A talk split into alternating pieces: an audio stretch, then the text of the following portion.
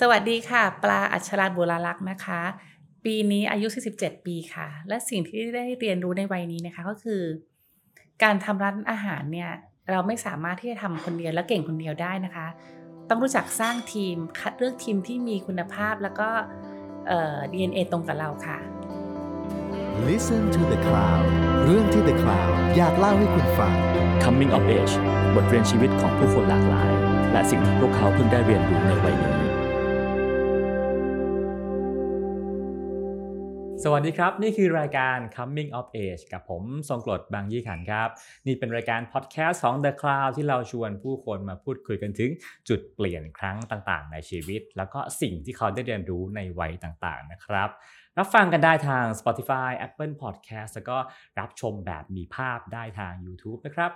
อยากให้เราชวนใครมาพูดคุยหรือว่าชมตอนนี้แล้วรู้สึกว่ายังไงบ้างก็คอมเมนต์บอกกันได้ครับแขกรับเชิญของเราในตอนนี้นะครับเป็นนักธุรกิจอาหารที่เป็นขวัญใจของผู้คนมากมาย เรียกว่าเป็นอีกหนึ่งตำนานของวงการอาหารไทยเลยนะครับ ผมเธอทำร้านอาหารหลากหลายแนวสุดๆนะฮะแล้วก็ล่าสุดครับร้านชิ้นโบแดงที่กำลังเป็น Talk of the Town นะครับ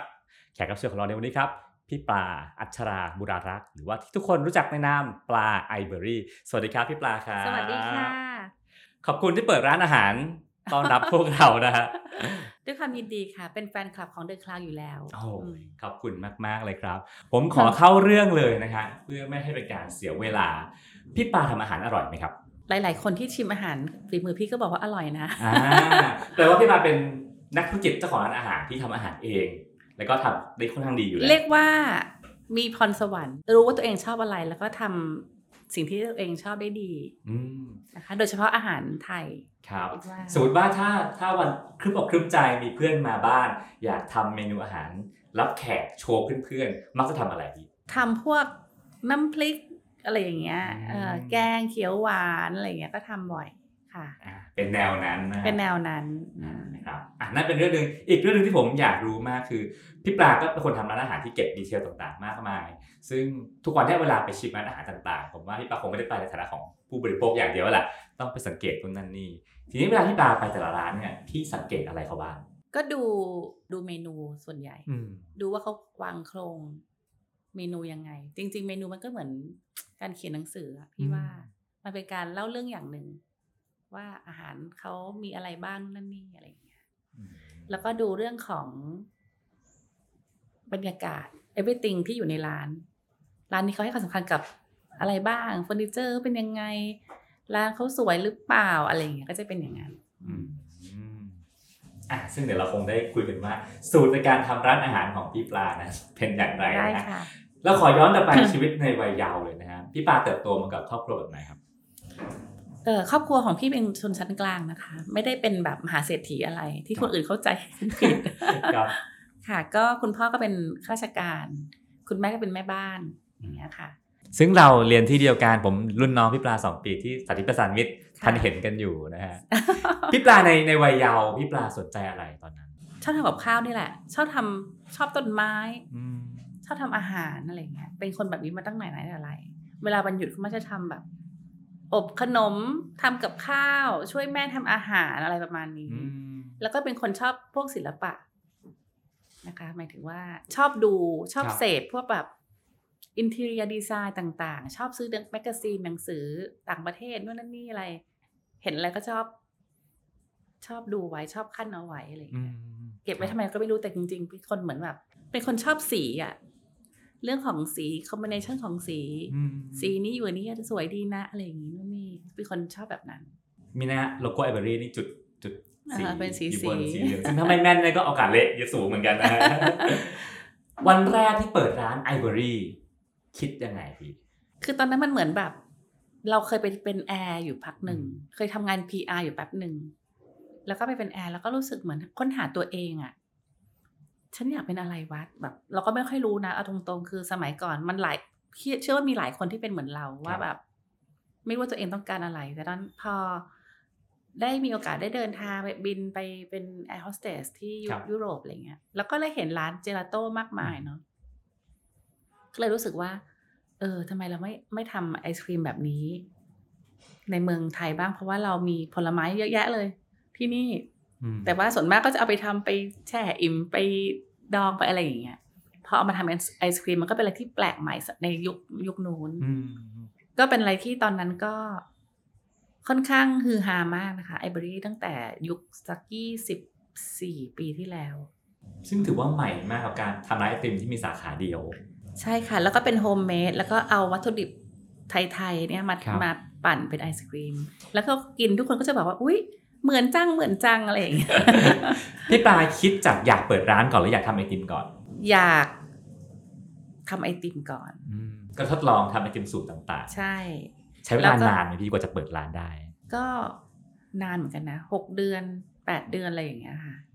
ทำทำเทสเทสอะไรอย่างเงี้ยแล้วก็พอเปิดมาสักพักหนึ่งก็ขายส่งให้เพื่อนก่อน ครับ แล้วก็พอขายส่งสักพักหนึ่งก็รู้สึกแบบ มันมันได้ตังค์น้อยจังอะไรอย่างเงี้ยก็คือว่าจจะแบบต้องรอให้เขาขายหมดอ่าแล้วก็ต้องมาสั่งอะไรอย่างเงี้ยครับคือฝากขายตามร้านต่างๆ ใช่ถูกไหม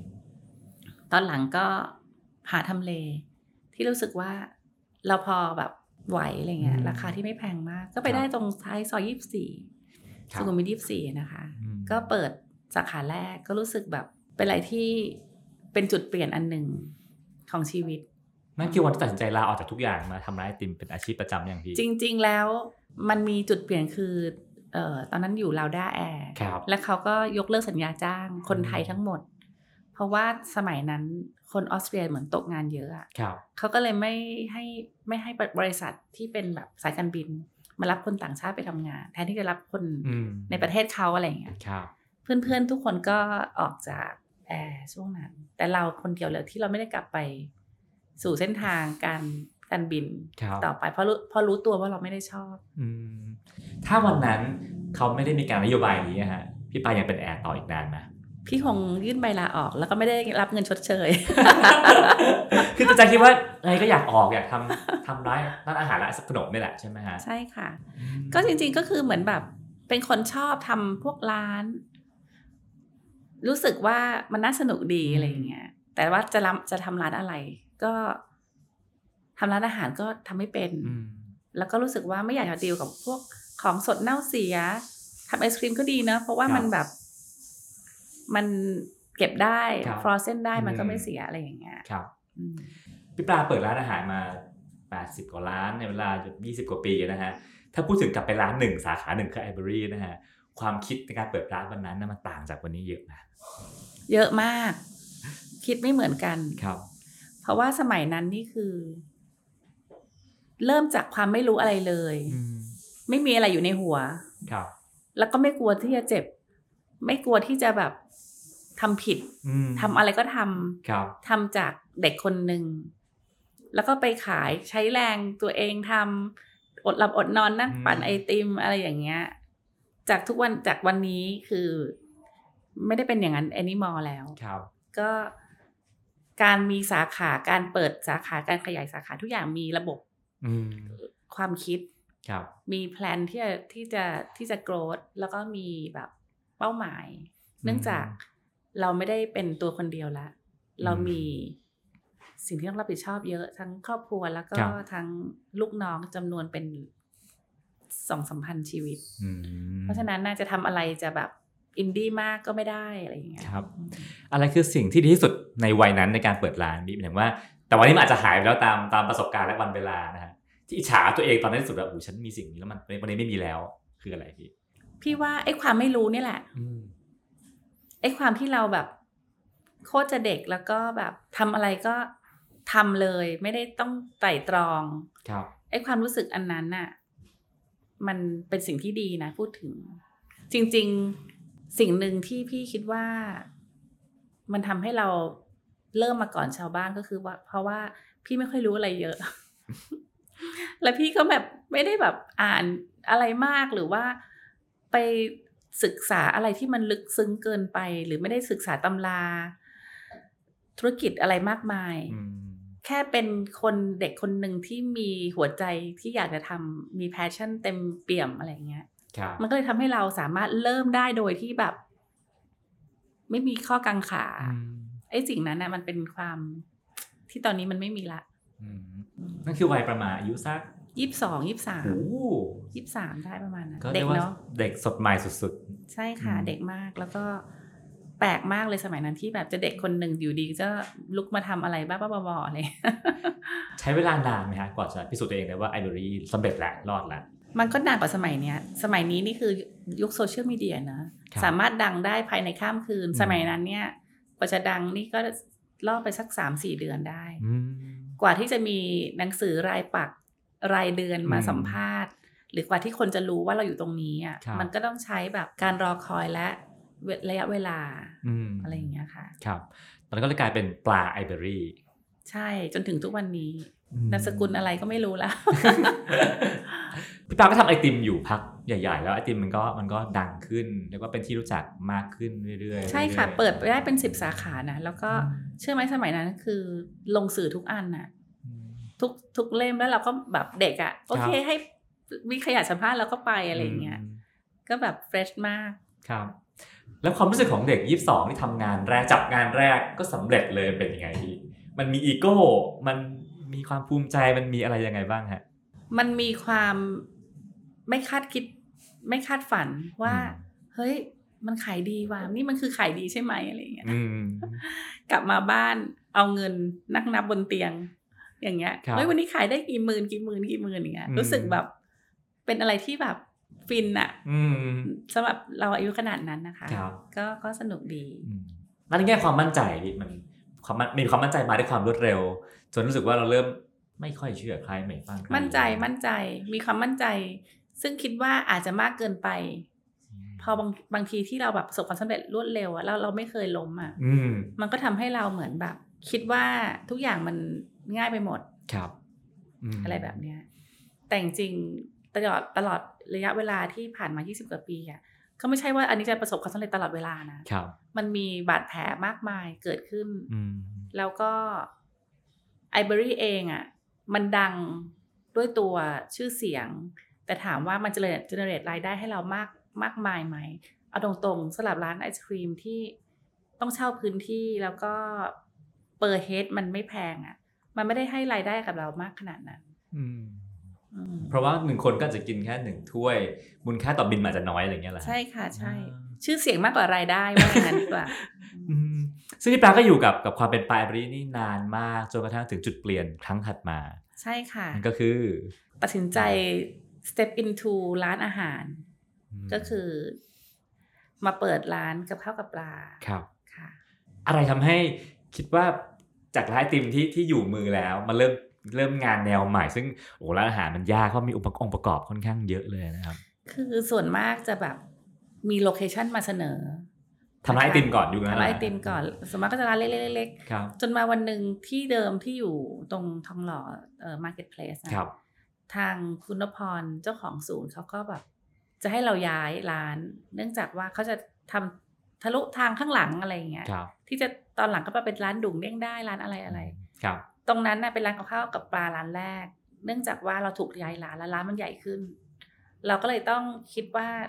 จะทำยังไงเพื่อให้มันเจเนเรตรายได้ และมันคุ้มค่ากับค่าค่าเช่าเช่าอืมอะไรประมาณนั้น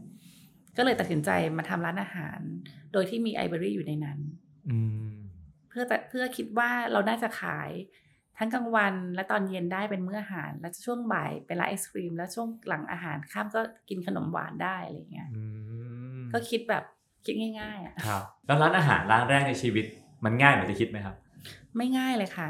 ใช้เวลาเรียนรู้ลมลุกคลุกคลาน แล้วก็ทำความเข้าใจกับการทำอาหาร กับแบรนด์กับข้าวกับปลามาหลายปี รู้สึกแบบ ค้นหาตัวเองในแบรนด์นี้อืมเติบโตมากับแบรนด์นี้อะไรอย่างเงี้ยครับ ถ้าถ้าผมมองจากคนนอกคือเป็นร้านอาหารไทย ที่ค่ะที่มีลีลาลูกเล่นนิดๆแต่เมนูก็เป็นเมนูที่เราคุ้นเคยกัน แต่ว่าใส่ไอเดียใส่อะไรบางอย่างลงไปกับข้าวกับปลาเนาะกับข้าวกับปลาแรก ๆ จะมีไอเดียลีลาเยอะหน่อย ช่วงเพิ่งเปิดครับก็รู้สึกอยากทำให้มันเก๋อืมฉันจะฟิวชั่นนิดๆดีไหมอืมอะไรอย่างเงี้ยแต่เอาตรงๆคือ ตอนหลังก็รู้สึกว่าในที่สุดแล้ว ทุกคนก็อยากโหยหาความรสชาติที่มันเป็นออเทนติกอะอืมเราก็รู้สึกว่า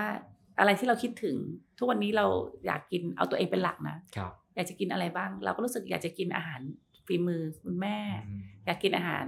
รสชาติบ้านครับๆแล้วรู้สึกว่ามันเป็นสิ่งที่ทำให้เราคิดถึงอะอืม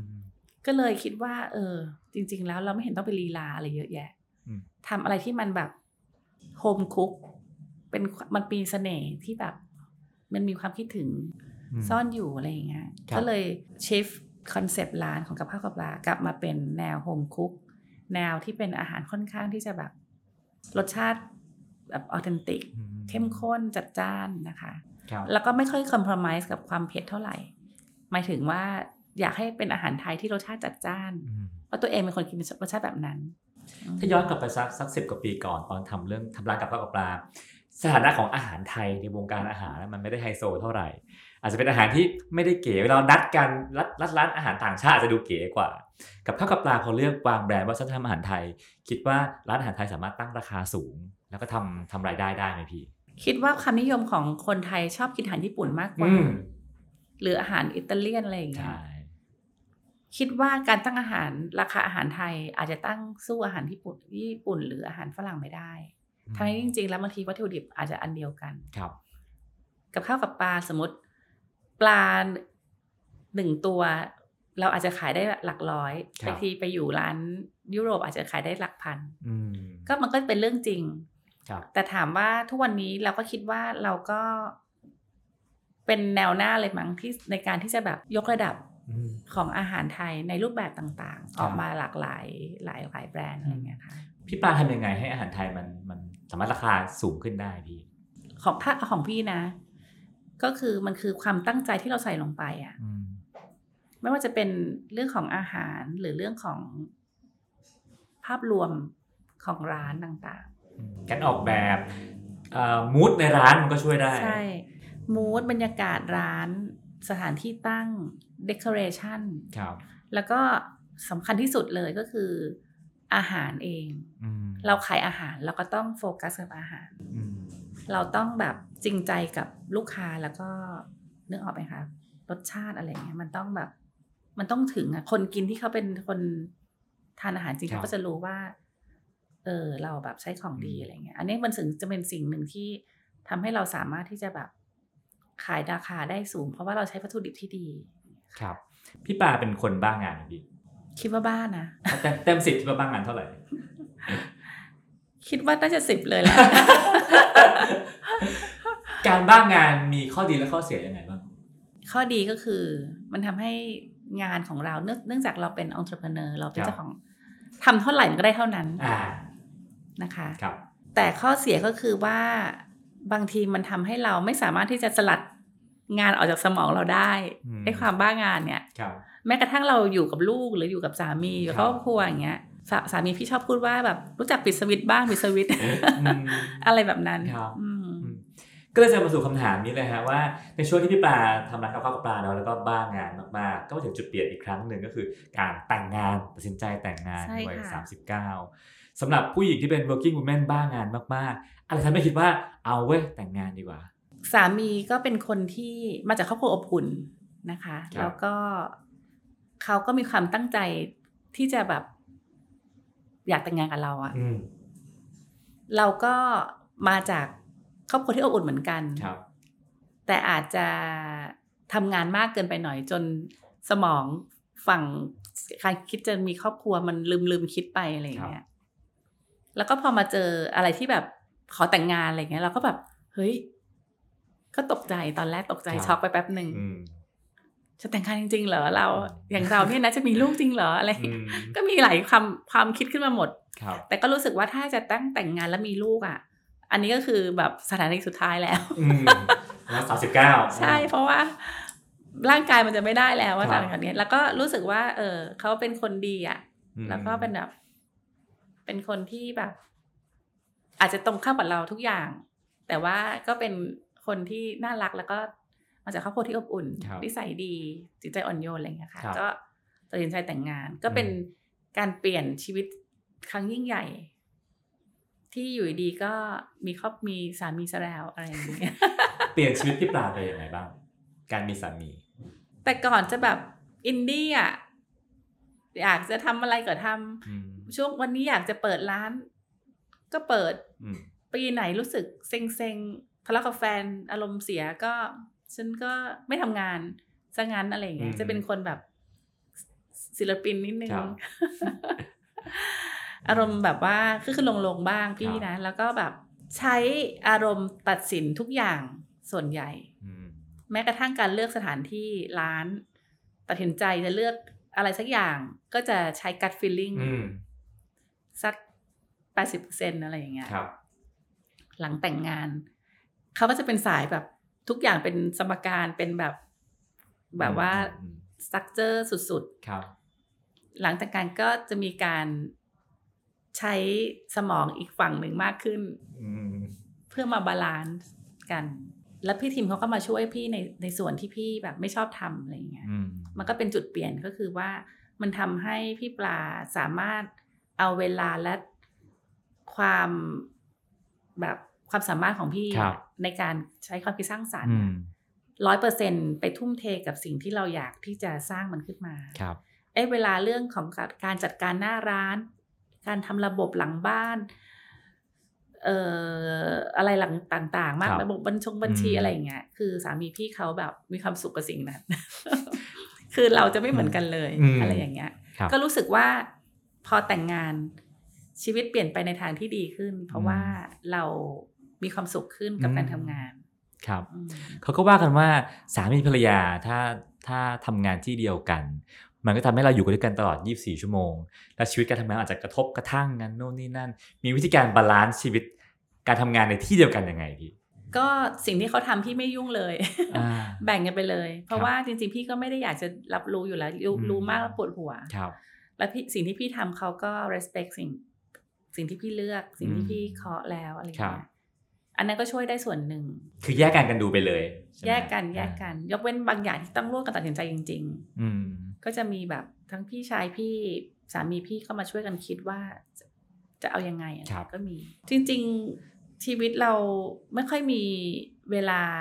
เท่าไหร่ในในเมืองไทย สมมติถ้าพี่ทีมพี่อยากจะให้พี่พักผ่อนอะอืมเขามาจะพาพี่ไปต่างประเทศเลยอืมเพราะรู้ว่าเวลาพี่ไปเมืองนอกพี่จะค่อนข้าง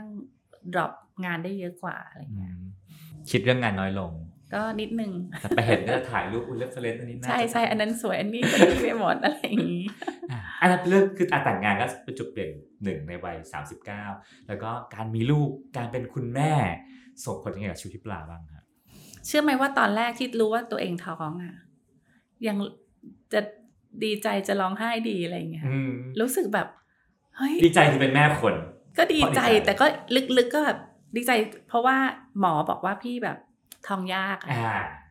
ก็ดีใจเพราะเฮ้ยเห็นไหมฉันก็ท้องได้อะไรเงี้ย อีกใจหนึ่งคือแบบร้องไห้อะฉันจะทำยังไงดีกับจะแฮนเดิลกับลูกยังไงดีกลัวเลี้ยงไม่เป็นอะไรเงี้ยอ๋อก็มีความและแบบไลฟ์สไตล์ด้วยก็คือครับแบบว่ารู้สึก แม้กระทั่งท้อง ก็ยังรู้สึกแบบไม่ได้ผูกพันกับลูกขนาดนั้นอะไรเงี้ยตอนที่ท้องนะไม่ได้เป็นเหมือนแม่คนอื่นที่แบบ โอ้ฉันแบบ มีความสุขจังเลยลูกเดี๋ยวท้อง อันนี้ไม่มีเลยคือแบบทำงานไปไหนก็ทำงานคิดนู่นนั่นนี่อืมจนพอคลอดออกมา ก็ เริ่มเข้าใจว่าความเป็นแม่รู้สึกความรู้สึกที่เรามีต่อลูกเราเป็นยังไงอืมและตอนเนี้ย หมายถึงว่าพอได้เลี้ยงลูกได้ให้นมลูกครับ ได้รู้สึกอยู่กับเขาอะรู้สึกเลยว่าแบบเป็นสิ่งที่ดีที่สุดในชีวิต สิ่งหนึ่งที่เกิดขึ้นกับพี่อะไรเงี้ยอืมรู้สึกอย่างนั้นอืมครับผมผมเดาว่าตอนท้องพี่ปลาจะเริ่มคิดว่าโหมีลูกเดี๋ยวมันต้องทำงานน้อยลงแน่ๆคือมีเวลาทำงานน้อยลงแน่ๆเลยอาจจะมีเวลาดูนั่นนี่น้อยลงแน่ๆเลย แต่จริงๆมันตรงกันข้าม พอพี่มีลูกใช่ไหมมันทำให้พี่ขยันขึ้นไปอีกสิบเท่าตัวอืมเพราะว่าด้วยความที่ว่าพี่อาจจะไม่ได้มาจากครอบครัวที่แบบซูเปอร์ริชครับหรือรวยขนาดนั้นคนะรับแล้วพี่ก็รู้สึกว่าพี่อยากที่จะแบบ สร้างอะไรไว้ให้ลูกพี่อะไรอย่างเงี้อืยมอืมจากเดิมที่แบบ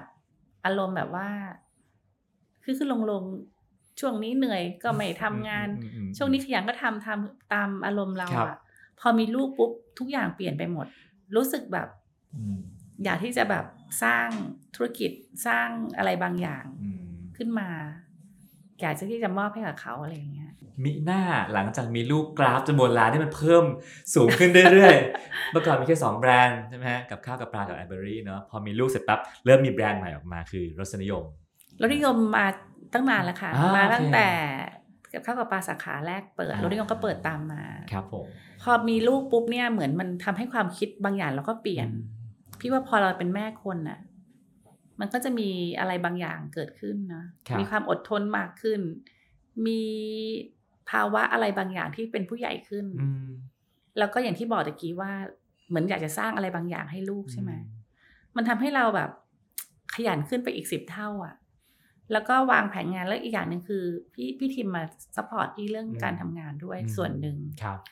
มันทำให้พี่มุ่งเป้าไปที่จะทำที่อะไรที่แบบใช้ความคิดสร้างสรรค์ซะส่วนใหญ่อืม และอีกอย่างหนึ่งพี่คิดว่ามันเป็นเรื่องของความสุขงอมของของแบรนด์ของตัวตนเราด้วย ยังไงดีในการทำร้านอาหาร หมายถึงว่าที่บอกตะกี้ว่ากับข้าวกับปลาเป็นแบรนด์ที่เติบโตมากับพี่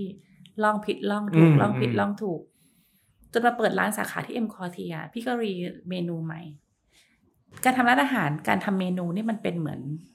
ไบเบิลอะคือมันเป็นการที่จะแบบเปลี่ยนตัวเองครับอะไรอย่างเงี้ย พอพี่มาเปิดร้านข้าวปลาที่เอ็มคอเทีย ก็เป็นจังหวะเดียวกันที่พี่เจอสามีพี่อะไรอย่างเงี้ยอืมแล้วพี่ก็แต่งงาน แล้วพี่รู้สึกว่าช่วงนั้นมันคือจังหวะแบรนด์ของพี่มันสุกงอมแล้วก็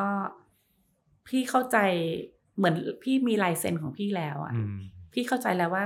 พี่จะทำงานร้านอาหารยังไง ให้มันอร่อยให้มันเสถียรให้ลูกค้าชอบ อืม เหมือนค้นพบค้นพบสิ่งนั้นครับในช่วงที่ทำร้านกับข้าวปลาสาขานี้ ประกอบกับพอเรามีภาวะเป็นผู้ใหญ่ขึ้นแต่งงานด้วย ก็มีโอกาสที่คนอื่นชอบแบรนด์เราเสนอครับพื้นที่มาเต็มไปหมดอืมทีนี้พี่ก็ลอง อะเปิดอันนั้นเปิดอันนี้อะไรครับเงี้ยมันก็ทำให้เรา ก้าวเข้าไปสู่การเป็น multi-brand อืม หลังจากนั้นครับอืมถ้าเกิดย้อนมาตรงกับข้าวกับปลาผมพูดอย่างนี้ได้ไหมครับพี่ว่าวัยสามสิบมันก็ยังมีความไม่ตกไม่ตกผลึกเนาะใช่มันก็ถูกขยันคิดเมนูมันก็เลยแบบ advance หน่อยใช่พอ 40ชีวิตมันเริ่มนิ่ง หาแก่นให้เจอว่าแก่นคืออะไรแล้วโฟกัสตรงนั้นใช่เมนูก็เลยสะท้อนตัวตนพี่ปลาแบบนั้น ใช่พี่คิดว่าพี่กลับไปสู่ความเป็นออเทนติกมากขึ้นอืมความดูเรียบง่ายขึ้นแล้วก็เอ่อในรสชาติที่แบบ เข้าใจง่ายอะ่ะ พี่ว่าการทำร้านอาหารศาสตร์คือ จะจะใช้ศิลปะเท่าไหร่ก็ก็ได้แต่มันครับต้องไม่เยอะเกินอืมเกินความเข้าใจของลูกค้าครับมันคือไอ้ความพอดีอันนั้นอะอืมมันเป็นสิ่งที่แบบสำคัญมากอืมครับแล้วก็เราต้องทำรักษารสชาติและมาตรฐานให้ได้ อันนี้คือ คือสิ่งที่สำคัญที่สุดค่ะ ครับอืมจากร้านกับข้าวกับปลาซึ่งเป็นร้านกับอาหารที่เป็นกับข้าวก็มาสู่ร้านรสนิยมซึ่งเป็นร้านก๋วยจั๊บซึ่งเกิดขึ้นจากมีคนเอาสูตรมาบอกว่าเอ้ยเอาสูตรไปทำไหมใช่ใช่ค่ะก็ก็เกิดขึ้น ก็ผมว่าก็ก็เป็นร้านหนึ่งที่ถัดมาที่จุดเปลี่ยนครั้งสำคัญอีกครั้งหนึ่งคือการเกิดขึ้นของร้านทองสมิธใช่ที่ไปที่มาค่ะมันเกิดยังไงพี่คือตอนนั้นพี่มีคนเสนอพื้นที่พี่เยอะแยะเลยใช่ไหมเพราะทุกวันนี้ยังมีคนเสนอพื้นที่พี่ปลาตลอดเวมีลาตลอดเวลาเยอะมากนี่พี่ต้องคัดออกไม่รู้เท่าไหร่เลยนะ คือพอเปิดกับข้าวกับปลามันโด่งดัง ไปเปิดเอมบัสซี่ไปเปิดอะไรอย่างเงี้ย ก็มีคนออฟเฟอร์พื้นที่ให้หลายอัน จนไปพี่ไปทำร้านคาเฟ่ปลา ตรงสยามเซ็นเตอร์ครับซึ่งตอนนั้นก็ยังเขาไม่ไม่ค่อยตบะแก่กล้าเท่าไหร่ เลือกทำเลอุ้ยทำเลดีอะไรอย่างเงี้ย แต่จริงๆแล้วพอบางทีการอยู่หน้าห้าง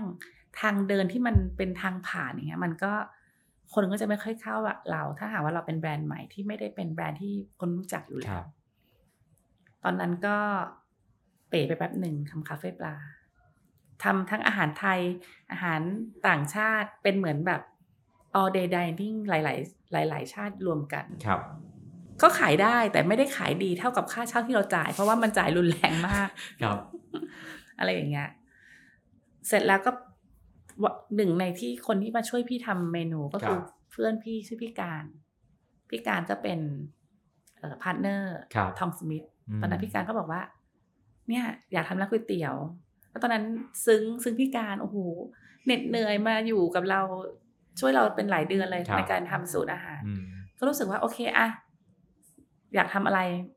เดี๋ยวทำด้วยกันอะไรอย่างเงี้ยก็เลยมาช่วยกันทำแบรนด์นี้พี่การก็ เป็น partner ที่เป็นcuisine director ก็ทำสูตรก๋วยเตี๋ยวเรือครับก็มีการ develop ร่วมกันแป๊บหนึ่งอืมแต่พี่การสูตรเขาอร่อยมาก เข้มข้นนู่นนั่นนี่ ชิม แล้วแบบ อุ๊ย โอ้โห รสชาติอย่างนี้ ต้องขายดีแน่นอนอะไรอย่างเงี้ย มีความมั่นใจแล้วทีนี้ เสร็จแล้วก็มาทำแบรนด์ เลือกชื่อนู่นนั่นนี่อะไรอย่างเงี้ย แล้วก็มาทำอยู่ที่เอมบ s ซีนะคะ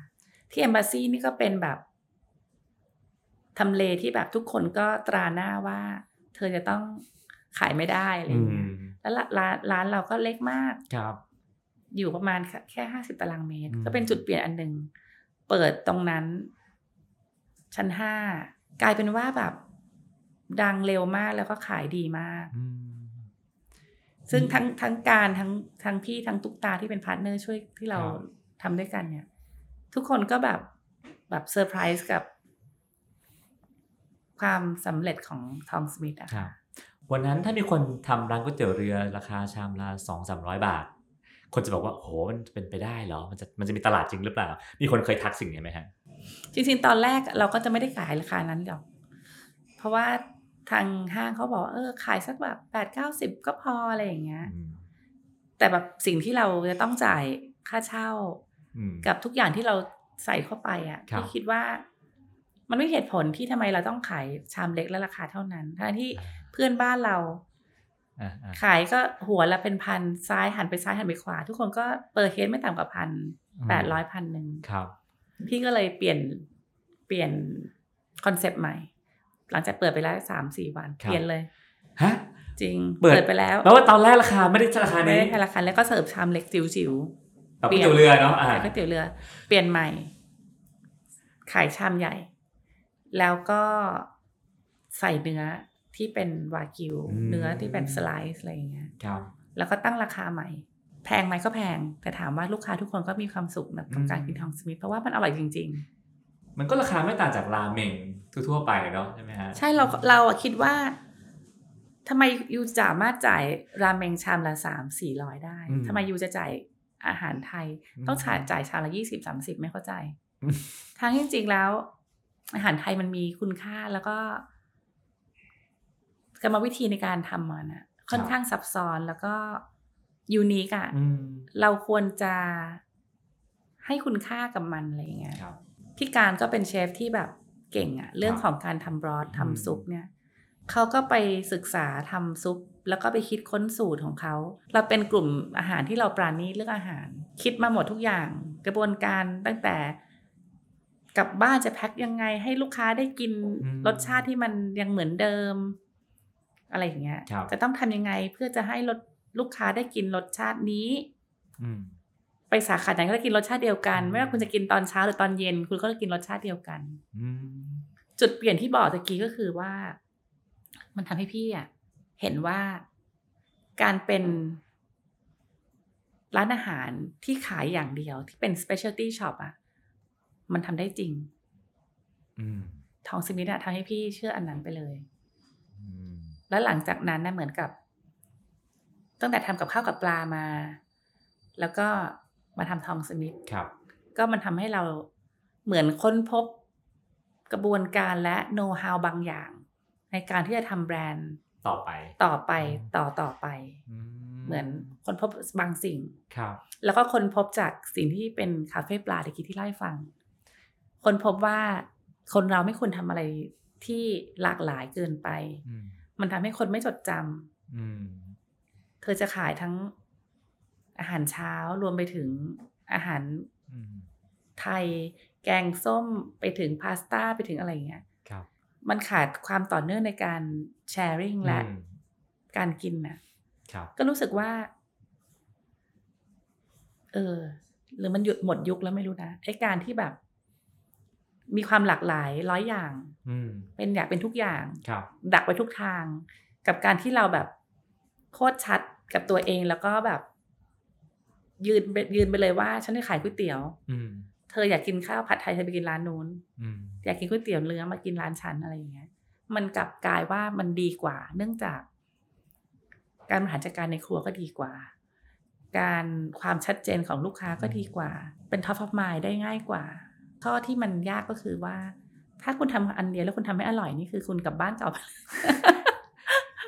ผผมว่าอะนึกอทำอกก๋วยไหมเตี๋ยวเนื้อโดยโดยเชฟพอนึกออกว่ามันจะอยู่ที่ทางอย่างไร แต่ว่าการลุกขึ้นมาร้านทำข้าวต้มกุ้ยอะพี่ซึ่งในในในประวัติศาสตร์อาหารไทยอะข้าวต้มก็เป็นเฮียๆทำอะเนาะร้านมีตำนานต่าง ๆ ตามย่านต่างๆกินกันตอนกลางคืนข้างถนน อะไรทำให้คิดว่าฉันจะทำร้านข้าวต้มกุ้ยพี่คือพี่อะเวลาทำแบรนด์อะไรอะ พี่ต้องเอาตัวเองเป็นที่ตั้งว่าพี่อะอินกับมันหรือเปล่าอืมทุกครั้งที่พี่ไปเมืองนอกกลับมาสิ่งแรกที่พี่ต้องสั่ง พี่ต้องสั่งข้าวต้มมากินที่บ้านอืมหรือบางทีแบบกลับมาบ้านเหนื่อยๆกินอะไรดีวะวันนี้ เอ้ยข้าวต้มข้าวต้มข้าวต้มอะไรอย่างเงี้ยอืมบางทีประชุมงานดึกๆกินอะไรออกไปข้าวต้มรู้สึกว่ามันอยู่ในวนเวียนกับสมองเราตลอดเวลา อืมเป็ดพะโล้เลือดพะโล้อะไรอย่างเงี้ยอืมจิ้มน้ำจิ้มอืมนึกออกไหมผัดผักปุ้งอะไรอย่างเงี้ย สิ่งเหล่านี้เรารู้สึกว่าทำไม ฉันจะทำให้มันสวยงามได้ไหมอะไรอย่างเงี้ยอืมรู้สึกว่าอยาก เอาตัวเองเป็นที่ตั้งครับอยากจะกินข้าวต้มที่แบบ ไม่ต้องหาที่จอดรถที่มันอืมลำบากอืมแล้วก็ไม่ต้องเอาทิชชู่มานั่งเช็ดโต๊ะอะไรอย่างเงี้ยเออเเคือรู้สึกแบบ อยากจะลองเป็นอะไรที่แบบ คิดว่าคนคงจะมีคนอย่างพี่ แล้วก็พ่อแม่เราที่แบบ อยากจะมานั่งกินสบายๆบ้างอะ่ะอ่าครับแล้วก็บังเอิญว่าทำร้านข้าวต้มโรงสีเนื่องจากตรงซอยหลังสวนน่ะ เมื่อก่อนมันเคยมีร้านข้าวต้มเก่าแก่อยู่แถวๆนั้นอยู่ แล้วก็รู้สึกว่าซอยหลังสวนเนี่ยมันเป็นอะไรที่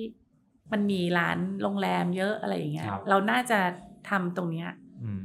น่าจะดีคิดยังไงครับ แล้วก็อีกประการหนึ่งก็คือว่าทำไมฉันต้องเอาร้านกับข้าวกับปลามาเปิดตรงหลังสวนวะเพราะว่า อืมอืมฉันก็มีอยู่ทุก BTS ค station รับแล้วอะมันเยอะไปหมด อืม การที่ลูกค้าจะเดินจะขับรถเพื่อมาจอดวนเข้าไปในตึกตรงหลังสวนอืมเวลา แล้วขึ้นมากินข้าวกับปลามัน ก็ไปกินเอมบ s ซีก็ได้เปล่าวะหรือไปกินที่อื่นก็ได้ ก็เลยรู้สึกว่าบางทีส่วนมากของพี่คือ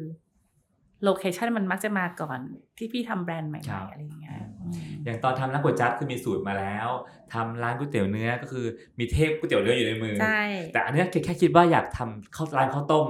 พี่หาคนก่อนหรือพี่หาสูตรก่อน พี่มีทีมเชฟที่เป็น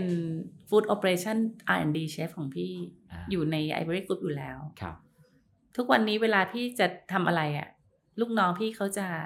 ช่วยพี่ในการคิดค้นสูตร ทุกอย่างครับ อย่างทำข้าวต้มกุ้ยโรงสีนี่ก็ทำเป็ดพะโล้เองนะ ตอนแรกคิดว่าอยู่ว่า ไปซื้อเอาก็ได้ไปซื้อเขามีทำอยู่แล้วอืมไม่ได้ ถ้าอยากจะยืนหยัดว่าฉัน เป็นตัวจริงเรื่องข้าวต้มกุ้ยฉันต้องทำพะโล้เองหรือว่าอะไรอย่างเงี้ยครับก็เลยทำเองทุกวันนี้ ก็เอาเป็ดมานั่งทำสูตรพะโล้ปรับไปปรับมา ปรับอยู่นานมากครับแบบสามสี่เดือนอะอืม จนรู้สึกว่าชอบแล้ว อืม แล้วก็เนี่ยทุกสูตรเลยผัดนู่นนี่พยายามจะมีมันจะเป็นเหมือนแบบร้านที่เป็นแบบเหมือนแต้จิ๋วนิดนึงอะอืมมีกลิ่นอายของแบบคนจีนที่ครับอพยพมาจากอยู่เมืองไทยอืมอาหารประเภทนั้นก็คือเป็นอาหารที่โรงสีเรียกว่าถึงแม้จะเป็นคนยุคใหม่ก็สามารถทำข้าวต้มกุยรสชาติแบบเฮียๆเขาได้ พี่ว่าข้อดีของพี่อย่างหนึ่งคืออะไรไหมพี่เกิดในยุคที่มันแบบยุคกลางๆ เป็นคนกลอ่าางๆ คือจะแก่ก็ยังไม่แก่อืมจะเด็กก็ไม่เด็กครับเหมือนอยู่ตรงกลาง มันเลยทำให้เราอะ ค่อนข้างที่จะเข้าใจผู้บริโภค โดยเฉพาะคนที่อยู่ในกรุงเทพอืมได้ดีครับ เวลาพี่รับลูกน้องพี่จะรับแบบเด็กๆมาอืมทำงาน เพื่อที่จะแบบฟังว่าสมัยนี้เขาไปถึงไหนแล้วนะอืมเขาคิดอะไรกันเขากินอะไรกันนะ ชอบอะไรกันบ้างทำไมถึงชอบแบบนี้อะไรอย่างเงี้ยเพราะบางทีเราอยู่กับตัวเราเองหรือกับคนรุ่นที่แล้วอะครับมากๆมันมันก็ทำให้เราไม่เข้าใจอะไรเท่าไหร่ อืม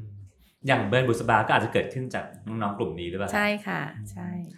บางแบรนด์ก็เกิดจากเด็ก ๆ ในออฟฟิศที่แบบ ที่แบบว่า กินอะไรกันนะน้องๆชอบกินอะไรกันนะลองถามเขาอะไรเงี้ยครับ คิดว่าถ้าแบบอะไรบ้างในพารากอนที่ยังไม่มีบ้างอืมเขาบอกหนูอยากกินร้านยำค่ะพี่ชอบร้านส้มตำชอบอืมยำอะไรอย่างเงี้ย ก็จะมีการนำเสนอ เพราะว่าตอนที่เปิดเบิร์นบุษบาเป็นอยู่ช่วงท่ามกลางโควิด พอดี แล้วตอนนั้นจะตอนแรกจะเอาแบรนด์โรงสีเข้าไปโรงสีกริลเข้าไปเปิด ปรากฏว่านักท่องเที่ยวไม่มาเลย หลายปีจะจะมา grill ให้ใครอะไรอย่างเงี้ยครับก็เลยต้องเปลี่ยน concept ทำ concept ที่คิดว่าตรงกับกลุ่มคนไทยจริงครับๆแล้วก็ในห้างพารากอนตอนนั้นก็ยังไม่มีร้านยำเลยสัคกร้านเดียวครับอืมก็เลยทำ concept ยำย่างเป็นร้านเบิร์นบุษบานี่แหละอืมอือืม เวลาพี่ปลาทำแต่ละร้านขึ้นมา คิดไหมพี่ว่ามันต้องขยายต่อไปได้อีกหลาย ๆ สาขา เห็นภาพแบบกับข้าวกับปลาเห็นภาพแบบไอเบอรี่ไหมฮะ เอาตรงๆเลยคือ สมัยก่อนไม่คิดอืมตอนที่ทำร้านอะไม่คิดเลยอืมแม้กระทั่งชื่อ ก็ไม่ได้คิดว่ามันจะต้องเฮ้ยมันอ่านยากไปไหมวะอืมมันจะอะไรยังไง แต่เดี๋ยวนี้คิดคิดทุกอย่างคิดว่า concept นี้มันจะไปได้สักกี่แบรนด์ หรือมันจะสามารถเติบโตไปยังไงได้บ้าง ถ้าฉันทำร้านนี้ concept นี้ มันจะมีตลาดไหมเนี่ยคิดเดี๋ยวนี้คิด แต่ไม่ก่อนนะ ไม่คิดเลยเอาแบบอยากทำอย่างเดียว ทีนี้พอบอกว่ามาสู่เอ่อทางการเปิดร้านอาหารเฉพาะเฉพาะเฉพาะทางเนาะหนึ่งร้านหนึ่งหนึ่งประเภทไปเรื่อยๆเนี่ย ณ วันนี้เอาถามจริงๆพี่พี่คิดว่าพี่เปิดร้านอะไรก็ได้ป่ะฮะอย่างเช่น อยากทำร้าน brunch ดีดนิ้ว เดี๋ยวมันจะมี concept ที่ดีแล้วอยู่ในตลาดได้ อยากทำร้านอะไรดีล่ะ ข้าวผัดเดี๋ยวก็จะทำผัดได้มันได้ทุกอย่างจริงไหมพี่ณวันนี้ คิดว่าทำได้ ถ้าพี่มีทีมงานที่รู้ใจแล้วก็ หรือบางอันอาจจะต้องมีพึ่งทักษะของskill ของเชฟบ้าง แต่ไม่แต่เชื่อว่าทุกอย่างมันในในโลกนี้สามารถอ่านดีทำได้หมดอืมเชื่ออย่างนั้นฟ้าประทานก็ร้านข้าวต้มปลาก๋วยเตี๋ยวปลา ร้านฟ้าประทานนี่เกิดมาจากช่วงโควิด แล้วก็ตอนนั้นทำเจริญแกงเป็นข้าวแกงอืมครับกลางวันนี่ขายดีถล่มทลาย ตอนเย็นก็จะแบบยอดไม่ได้ดีมาก เพราะความเชื่อของคนรู้สึกแล้วข้าวแกงฉันต้องกินกลางวันอะไรเงี้ยอืมก็เลยไปทำเมนูที่มันเติมตอบโจทย์ช่วงครับเย็นทำข้าวต้มอืมอะไรอย่างเงี้ย แล้วไม่อยากทำก๋วยเตี๋ยวตอนนั้นเพราะว่ารู้สึกว่า Delivery ก๋วยเตี๋ยวมันยากอะอืมอืมอืมอืม ไปถึงก็เทเป็นทรงถุงอะไรเงี้ยก็เลยไม่ได้ใส่เมนูก๋วยเตี๋ยวเข้าไปครับขายแต่ข้าวต้มก็กลายเป็นว่ามามาเติมเกมทำให้ cloud kitchen ของพี่มัน busy ทั้งกลางวันและเย็น ถ้าเชฟทำเมนูใหม่ออกมาเอ่อน้องๆในออฟฟิศชอบไป taste แล้วคนเขาก็ชอบกันแต่พี่ปลาไม่ชอบ เชื่อใครพี่ เชื่อตัวเองทำร้านอาหารมันต้องมีเผด็จการสักคนหนึ่งก็คือแล้วเจ้าพี่ของเป็นร้าคนนนี่นั้แหนละใช่ อย่างน้อยก็ต้องผ่านพี่อะคือพี่ก็ต้องโอเคก่อนอะอืมว่ารสชาติมันโอเคอะไรอย่างเงี้ยอืมอืมแต่ถ้าทุกคนในทุกคนรู้สึกว่าพี่อร่อยชอบถูกจริตหนู พี่จะรู้สึกหวั่นไหวไหมพี่ว่าเอ๊ะหรือรสนิยมฉันมันไม่ต้องกับแมสหรือมันก็จะต้องกลับไปกินจนมันรู้สึกว่ามันอร่อยตรงไหนอ่าให้ได้ก่อนมอะไรอย่างเงี้ยมอืมมีคนน้องๆบอกว่าพี่ปลาข้อดีคือพี่ปลาลิ้นดี ช่วยขยายคำว่าลิ้นดีได้ไหมครับว่ามัน พี่ว่าพี่มีความเข้าใจเรื่องรสชาติ ว่าอาหารจานเนี้ย มันขาดอะไรอืมแล้วมันจะต้องเติมอะไรมันถึงจะอร่อยอืมอะไรอย่างเงี้ยคิดว่าเป็นคนสิเป็นคนคนนั้นอืแต่ถามว่าทำอาหารเป็นร้อยอย่างพันอย่างเหมือนที่เราขายไหมก็ไม่ได้ขนาดนั้นครับแค่เป็นคนชอบในการทำและมีความเข้าใจเรื่องของกระบวนการการทำอาหารประมาณหนึ่งอืมอืมครับอะทีนี้ขยับมาสู่ร้านอาหารเวียดนามนะฮะผมว่า มันเริ่มยากและซับซ้อนขึ้น เพราะว่าเราก็คนไทยเนาะแล้วก็อาหารเวียดนามไม่ใช่อาหารที่เราเราถนัดที่สุด อะไรทำให้อยากทำร้านอาหารเวียดนามนี่มันเป็นอาหาร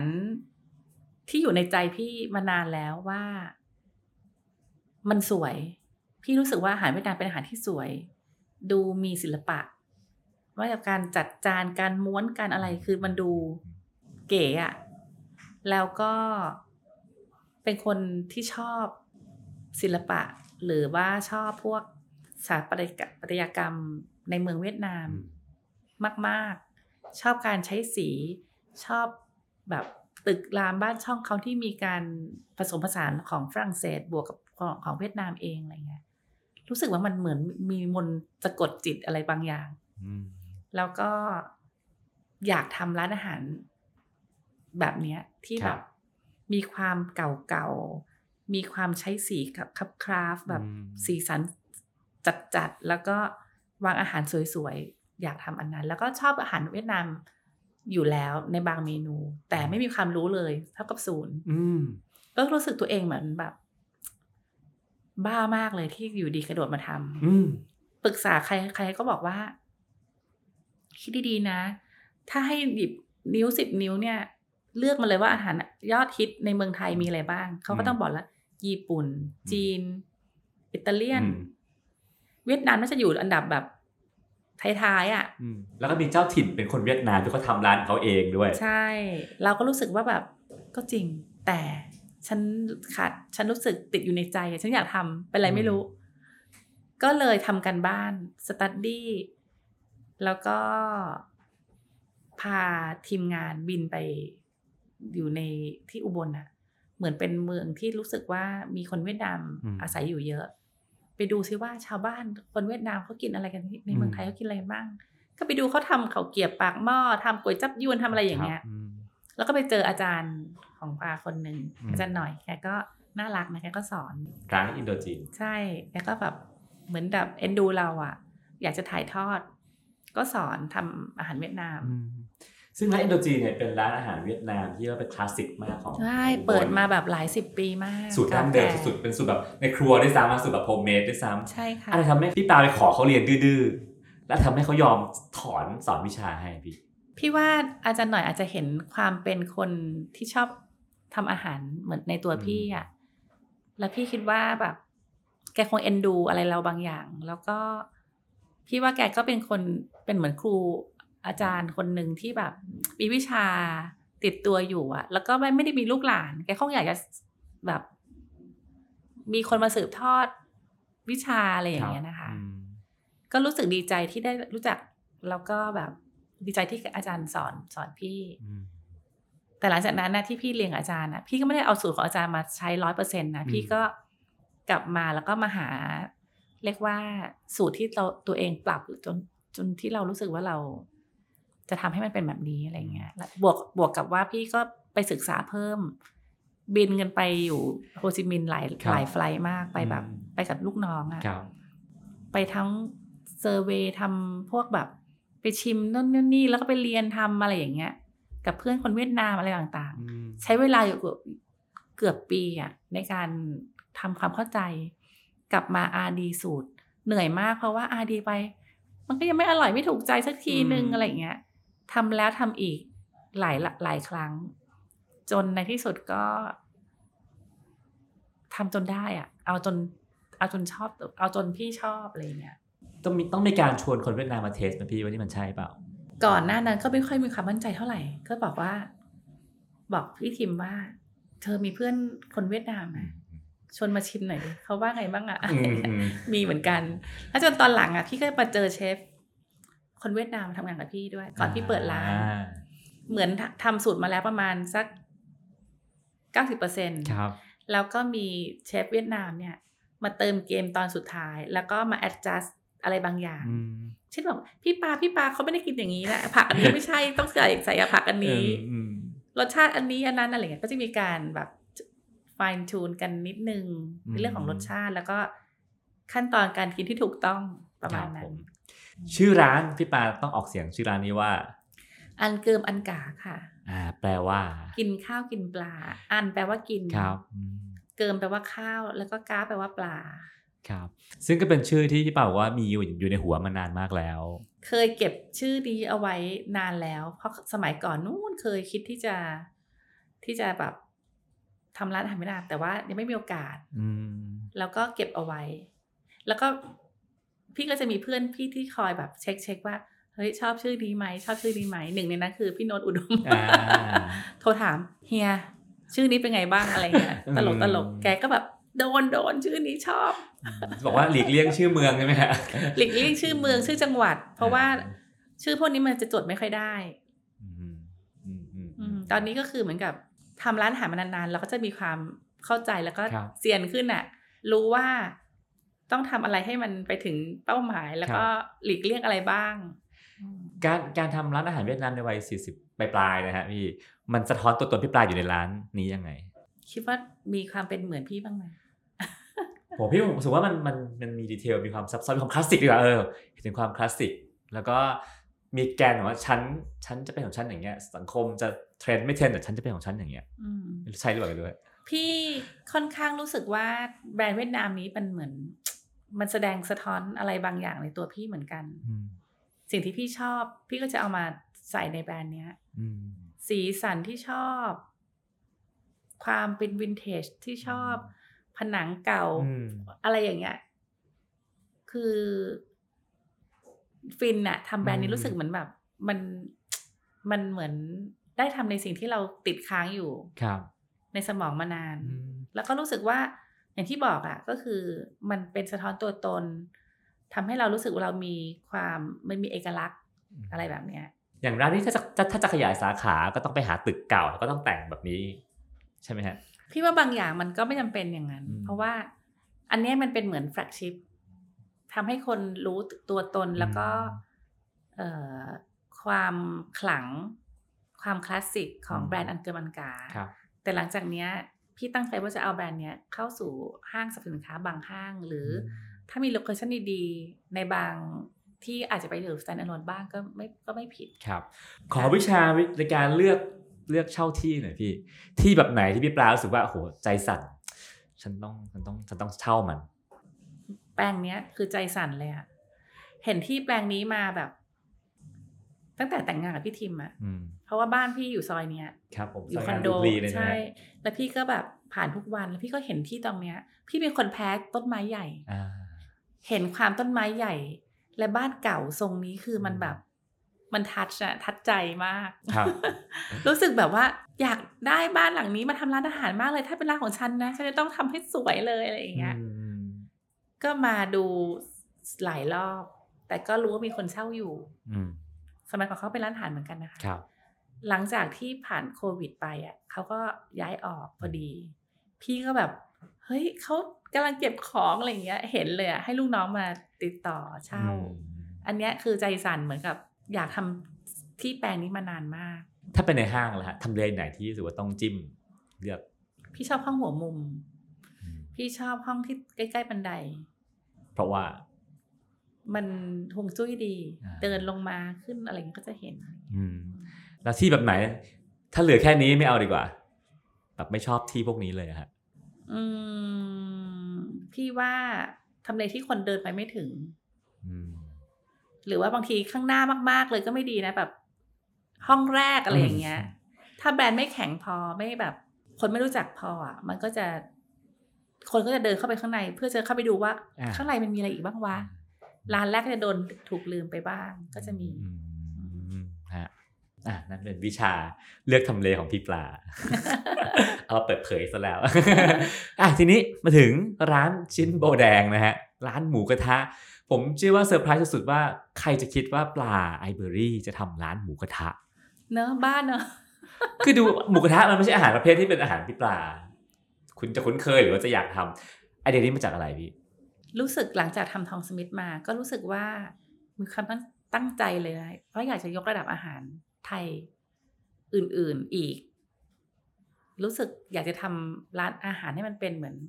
ซอฟต์พาวเวอร์อย่างหนึ่งอืมพูดไปเหมือนจะเวอร์ แต่ว่ามันเป็นอย่างนั้นจริงๆครับ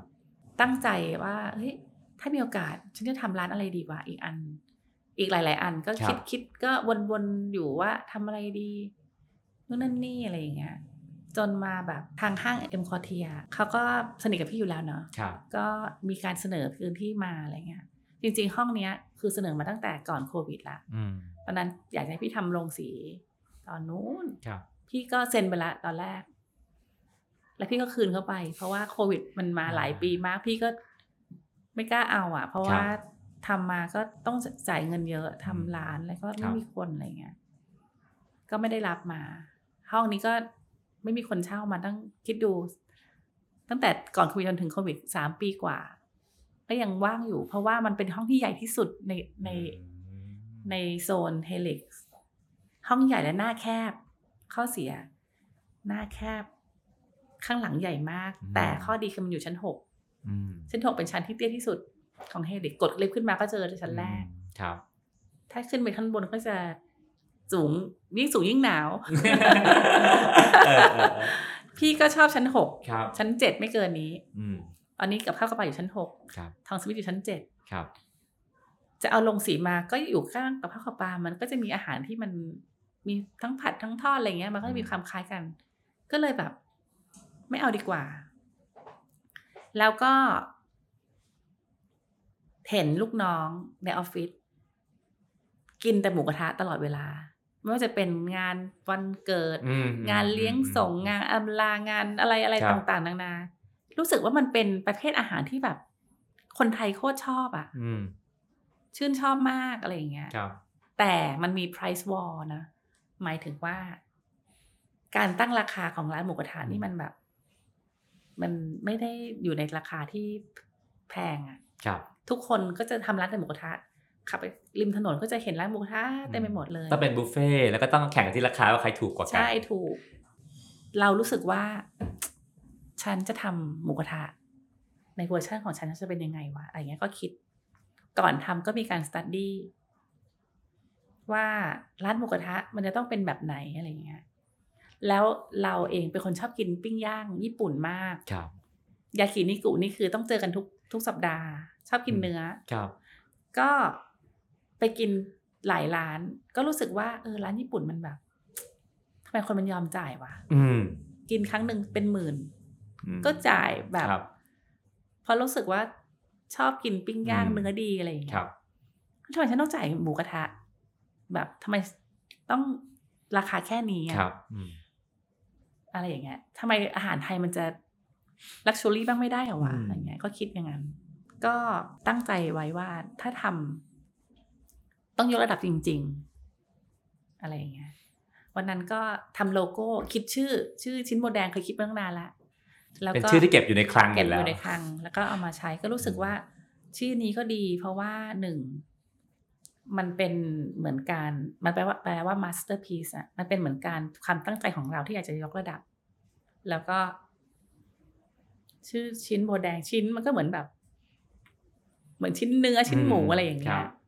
แล้วก็เวลาออกเสียงอะรู้สึกว่าคนเกาหลีอะออกเพื่อนทุกคนที่เป็นเกาหลีบอกว่า ชินโบแดงอะไรอย่างเงี้ย ก็จะมีความแบบอืม sounds like Korean แบบชื่อมันจะแบบ ออกเสียงง่าย เวลาพี่ตั้งชื่อร้านพี่คิดเผื่อเผื่อฝรั่งคนต่างชาติอ่านไหมหลังๆคิดเมื่อก่อนไม่เคยคิดอะไม่งั้นจะไม่ตั้งกับข้าวกับปลานะเพราะว่ายุคทุกวันนี้ยังกรุบข้าวกรุบปลาอยู่อย่างเบิร์นบุษบาปั๊บโอเคปั๊บออกออกเสียงก็ง่ายแล้วอะฟ้าประธานอะไรเงี้ยนะฮะใช่คิดถึงอืมคิดอืมอืมบุษบานี่ฝรั่งออกได้อยู่แล้วอ่าเบิร์นก็รู้กันอยู่อ่านะโอเคคะอืมอะก็เลยได้ได้ได้ชื่อละชิ้นโบแดงได้ชิ้นเบอร์แดงแล้วก็ พอคิดโบแดงก็ต้องไปต่อยอดเออฉันก็ต้องทำอะไรที่มันสีแดงๆในร้านนะอืมก็คิดว่าโบแดงก็ทำเป็นเหมือนริบบิ้นอยู่ในร้านริบเนี่ยก็บอกดีไซเนอร์ว่าอยากจะให้มันมีริบบิ้นเขาก็ไปคิดเป็นเหมือนแบบโคมไฟที่เห็นชินเดอเรีย ก็จะครับเป็นเหมือนริบบิ้นพันๆอยู่ในร้านอืมโทนสีก็จะเป็นแบบสีแดงแต่แดงของเราอะ่ะ มันจะเป็นสื่อกับความเป็นไทยไงอืมเช่นแบบอิฐสีแดงอืมไอ้พวกแบบดินแดงอะไรอย่างเงี้ย ก็เป็นที่มาของการเล่าเรื่องของการใช้เตาอั้งโล่สีแดง กระเบื้องดินเผาสีแดงแดง everything สีแดงอืมแม้กระทั่งจานที่เราใช้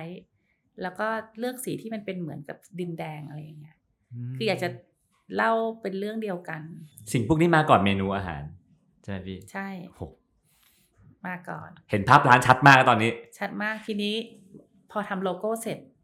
โลโก้ก็ใส่รูป เตาอั้งโล่ลงไปครับทีพอรูปเตาอั้งโล่ปุ๊บก็เลยเอาไอ้รังผึ้งในเตาอั้งโล่อืมมาอืมมาเป็นแรงบันดาลใจในการออกแบบร้าน ให้ให้ดีไซเนอร์อ่าดีไซเนอร์เขาก็เก่งอะเขาช่วยครับกันทำจนมันแบบลงตัวอะไรอย่างเงี้ยหลังจากนั้นพอได้โลโก้มาก็คือบอกคุ้มใจก็พิมพ์ใน Facebook ว่าอัจฉราจะทำร้านหมูกระทะนะคะ แล้วก็จะทำยกระดับหมูกระทะนะคะ อีกสองเดือนสามเดือนเจอกันนะคะอืมกดไปแล้วก็ ตื่นมาวันรุ่งขึ้นเฮ้ยมีคนเอาไป repost อะแล้วก็แบบนักข่าวอืมเพื่อนเพื่อนข่าวเพื่อนอะไรครับหลายสำนักมากครับโพสต์กันใหญ่แล้วก็กลายเป็นว่าเป็นทอเปิดทาวทั้งที่ร้านยังไม่ได้เปิดอืมตกใจและกดดันมากขอบอกเดี๋ยวเรียกว่าไม่ได้เปิดเรียกว่าสูตรหมูยังไม่ได้คิดเลยหรือเปล่ามตอนนั้นก็แบบ ดีใจนะรู้สึกแบบ เฮ้ยแบบ มีคนรู้จักชิ้นบอแดงแล้วอะเออแต่ว่า กดดันอะอะไรอย่างเงี้ยอืมรู้สึกแบบเรียกทีมงานมากลับมาใหม่เรียกเรียกเรียกมา อะไรที่เคยทำไปแล้วรื้อใหม่รื้อใหม่กระทงกระทะเคยสั่งไปทำใหม่อะไรอคย่างรับเงี้ยอืมเพราะว่าทุกคนแบบเอาสิ่งที่พี่โพสต์คำนั้นอะไปแบบขยายอะอ๋อไปโบเยอะมากอะแล้วพี่รู้สึกว่า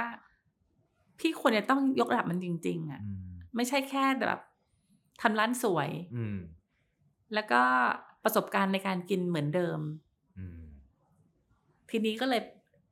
วุ่นวายไปจนถึงการทำกระทะ ระบบการดูดควันใหม่ กระทะใหม่ ออกแบบดีไซน์ใหม่ เพราะมันเป็นเรื่องของ heat transfer ครับการถ่ายความร้อน ช่องน้ำซุปอืมแล้วก็ต้องมาเลือกด้วยว่า คุณจะเอาเตาถ่านหรือคุณจะเอาไฟฟ้าอะทีนี้เตาถ่านได้ความเป็นไทยได้คอนเซปต์แรกที่ว่ามาใช่แต่ไฟฟ้าอยู่กับห้างเอาง่าย ใช่ เลือกทางยากเตาถ่าน ทีนี้ชีวิตเลยแบบปวดหัวเลยต้อง postpone การเปิดไปอีกสามเดือนอ่าเนื่องจาก การใช้ถ่านกับเตาหมูกระทะที่มันต้องฝังลงไปอะ พอถ่านอยู่ข้างใต้อะ มันไม่มีลมในการออกซิเจนในการทำให้มันลุกโชนอะครับมันก็ต้องไป modify ระบบ พร้อมกับเตาหมูกระทะมันไม่ได้เป็นเหมือนยากินิกุที่มันแบนๆ มันโป่งอย่างเงี้ยอืมมันก็จะดูดยังไงล่ะ ให้มันกลิ่นไม่เหม็นอืมก่อนทำก็ต้องแบบ พวกเพื่อนๆน้องๆมีปัญหาอะไรบ้างในการเนี่ยคือว่าหัวเหม็นค่ะต้องอาบน้ำช้อนตักไม่ได้ อ่า หมูหมักกินแล้วท้องเสียสมมติอะบางคนก็จะเจอแบบครับนู่นนั่นนี่เราก็จะเอาปัญหาต่างๆ เหล่านี้เอามาแก้เรื่องของการทำแบรนดิ้งของชิ้นโบแดงครับเพื่อต้องการที่จะ ยกระดับจริง ๆ ไม่ได้ขี้โมอืมว่าว่ากันว่าไอ้เอิ่มร้านอาหารแบบซุกี้หรือหมูกระทะเนี่ยมันมันอาศัยเชฟไม่ได้มาก เพราะว่าคนน่ะปิ้งเองปรุงเองกันเป็นส่วนใหญ่อาจจะน้ำจิ้มกับเลือกหมูเลือกเนื้อให้ดี หรือสำเร็จคืออาจจะเป็นอยู่ที่น้ำจิ้มเป็นหลักจริงไหมพี่ มันคิดทีเดียว หมายถึงว่ามันคือการคิดสูตรน้ำจิ้มจิ้มน้ำหมัก ครั้งเดียวครับ แค่ต้องคงรสชาติของการทำน้ำจิ้มน้ำหมักให้ได้ให้ได้ดีอืมแล้วก็หมูในในการใช้ครับสัดสัดส่วนการ cutting นั้นต่างอืมๆอันเนี้ยก็คือจะง่ายกว่าการทำร้านอาหารอย่างกับข้าวกับปลาค่ะอืมครับ แล้วสิ่งที่พี่ปลาชอบสุดในร้านโบแดงคืออะไรพี่ณวันนี้ ชอบมากที่สุดในร้านก็คือ กระทะ ตัวกระทะชอบที่สุดอืม รู้สึกเป็นมาสเตอร์พี e ของจริงอืมพี่ว่ามันเป็นเป็นสิ่งใหม่ที่ครับแบบเราได้แบบเพียรพยายาม อันนี้ต้องยกเครดิตให้กับคุณทิมมี่สามี นางเป็นสายวิศวะนางก็ไปแบบ ออกแบบปรับนู่นนั่นนี่เอาจนแบบ เอาจนได้อะอืหมดเงินไปเป็นล้านๆในการทำออกกระแบบทะเตาออกแบบกระทะใช่อืมทุ่มเทมากเพราะว่า อยากที่จะ บอกทุกคนว่าเราได้ยกระดับมันจริงอืๆมพี่ปลาเลือกห้องที่ใหญ่สุด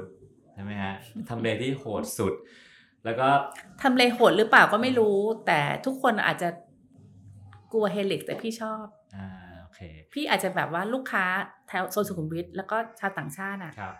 เป็นลูกค้าในแบรนด์ของพี่ทุกอันอืมทั้งกองสมิธกับข้าวกับปลาพี่ขายดีครับพี่ก็เลยมีประสบการณ์ที่ดีกับเฮลิกอ่า พี่ปลาเลือกร้านที่พื้นที่ใหญ่มาก แล้วก็หมูกระทะเองมันก็เป็นเป็นอาหารที่ส่วนมากเขาตั้งราคากันไม่ได้สูงนะฮะพี่ปลาเลือกทำเลที่ค่าเช่าก็ค่อนข้างเยอะค่ะต้องการลูกค้าเยอะ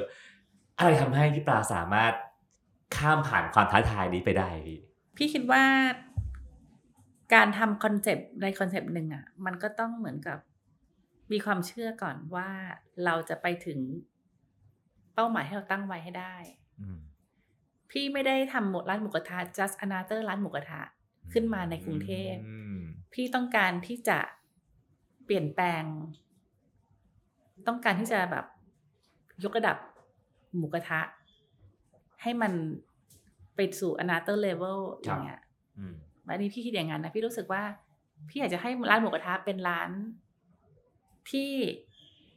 คนต่างชาติมาแล้วแบบ I want to go to ร้านหมูกระทะหมูกระทะอะไรอย่างเงี้ย อยากให้มันเป็นเหมือนคำว่ายากินิกุเออเหมือนผัดไทยที่มาต้องกินผัดไทยที่เมืองไทยใช่แบบ ใช่เหมือนกับ ฉันอยากจะไปกิน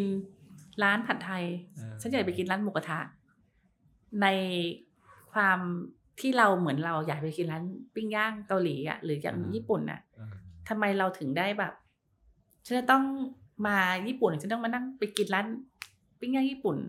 ฉันเดินเข้าไปในบรรยากาศที่มันสวยงามอืมแล้วฉันก็ยอมจ่ายในราคานี้ เพราะว่าเขาคิดมาแล้วอืมเราก็ต้องการทำสิ่งนั้นกับอาหารไทยของเราอืมอาหารไทยไม่จำเป็นต้องขายถูกเสมอไป ในวัยนี้วัย 47 พี่ปลาคิดว่าตัวเองมีข้อดีอะไรบ้างพี่ ที่วัยเด็กๆกว่านี้มันไม่ไม่มี พี่ว่าพี่ใจเย็นขึ้น แล้วก็ คิดรอบคอบขึ้นเป็นผู้ใหญ่ขึ้นอืมอืม ความใจเย็นรอบคอบดีกับการทำร้านอาหารยังไง พี่ว่ามันทำให้เราคิดไตร่ตรองได้ดีขึ้นอืมแล้วก็ดีกับการที่เราแบบบริหารคนอืมมีเมตตาขึ้นตั้งแต่พี่แบบมีลูกนะพี่มีเมตตาขึ้นกับแบบ แต่ก่อนก็ไม่ใช่ว่าใจร้ายนะแต่เดี๋ยวนี้จะแบบเรื่องความเป็นแม่อืมด้วยความที่แบบ เป็นแม่แล้วก็มีแม่ เราก็รู้สึกว่าบางทีเราก็ มองโลกเปลี่ยนไปเป็นเป็นผู้ใหญ่ แล้วก็มีการให้อภัย สามารถปล่อยวางได้มากขึ้นอ่าอันนี้สิ่งหนึ่งที่รู้สึกว่า จะไม่วนลูปกับบางปัญหามอะไรอย่างเงี้ยพออายุมากขึ้นผ่านเหตุการณ์หลายอย่าง ผ่านโควิดมาได้นี่คือเรียกว่า ตะบะแก่กล้าขึ้นไปอีก step หนึ่งอืมเพราะว่า สิ่งที่พี่แบกรับช่วงโควิด นี่คือพี่คิดว่าพี่หนักมากอะพี่มีพนักงานในในองค์กรเป็นพันห้าร้อยคนตอนยุคนั้น ครับ เฉพาะของ iberry Group ของทองสมิธอีกสามร้อยกว่า รวมกันประมาณพันแปดแล้วพี่ต้องจ่ายเงินเดือนเดือนหนึ่งแบบ หลายสิบล้านอะอืมซึ่งพี่รู้สึกแบบแบบใจจะขาดอะอืมก็เลยทุกอย่างที่เกิดขึ้นในช่วง ที่ผ่านมาหลายปี มันทำให้มันเป็นเหมือนเป็นตัวที่ทำให้พี่เติบโตขึ้น แล้วก็ถ้าจะเรียกเป็นภาษาเหมือนที่พี่พลอยเขาใช้ก็คือพริใหม่อืมวิพาจริยเวทไม่ใช่เฉยเวทพี่พลอยก็จะเป็นเอ่อพี่สาวคนหนึ่งที่พี่แบบรักแล้วก็เคารพนะคะ ก็คำว่าพริใหม่อะมันคือใช่เลยสำหรับอายุของพี่ตอนนี้ครับ เหมือนกับแบรนด์ใหม่ ๆ ที่พี่ทำหลังๆ มันคือมันคือการผลิใหม่ของความคิดของพี่อืมจากเดิมที่พี่เคยทำสิ่งเดิมๆมาอะไรอย่างเงี้ยอืมผมรู้สึกว่าเอ่อพี่ปลามีแรงเยอะขึ้นมากๆยิ่งอายุเยอะยิ่งมีแรงไปเรียนทำอาหารเวียดนามในวัยที่อาจจะไม่อยากคนอื่นอาจจะไม่อยากเรียนรู้อะไรใหม่ๆแล้วเนอะเราก็ไปเรียนรู้แล้วก็ยังมีความฝันว่าอยากเอาร้านอาหารไทยไปเปิดต่างประเทศด้วย เป็นเป้าหมายของพี่อันหนึ่งที่คิดมาตั้งหลายปีแล้ว ตั้งแต่ทำไอเวอรี่แล้ว แล้วก็รู้สึกว่าแบบอยากจะให้คนในต่างประเทศ รู้จักอาหารไทยในแบบที่ฉันทำอะไรอย่างเงี้ยแปลว่าจะไม่ปฏิปนอมไม่ทำอาหารหวานไม่ไม่ไม่ได้ทำอาหารรสชาติแบบ แต่ถามว่าต้องมีการปรับไหมในแต่ละประเทศก็คนต้องมีการ adjust ๆครับแต่เราก็ต้องยังยืนหยัดในเรื่องของ ingredients แล้วก็ recipe ของเราทำไมประเทศไทยรับแต่อาหารต่างชาติ แล้วก็เข้ามาเติบโตทำไมเรา ทั้งทั้งจริงๆ แล้วเมืองไทยเป็นเมืองแห่งสูตรอาหารที่อร่อยโคตรโคตรโคตรอร่อยเยอะไปหมดทำไมเราจะไม่สามารถที่จะเอาแบรนด์เราไปสามารถไปเติบโตที่เมืองนอกได้บ้างอะไรเงี้ยอันนี้คือเป็นแนวคิดของพี่ครับ ต้องถึงจุดไหนฮะ ถึงจะเริ่มทำโปรเจกต์นี้กำลังทำอยู่อื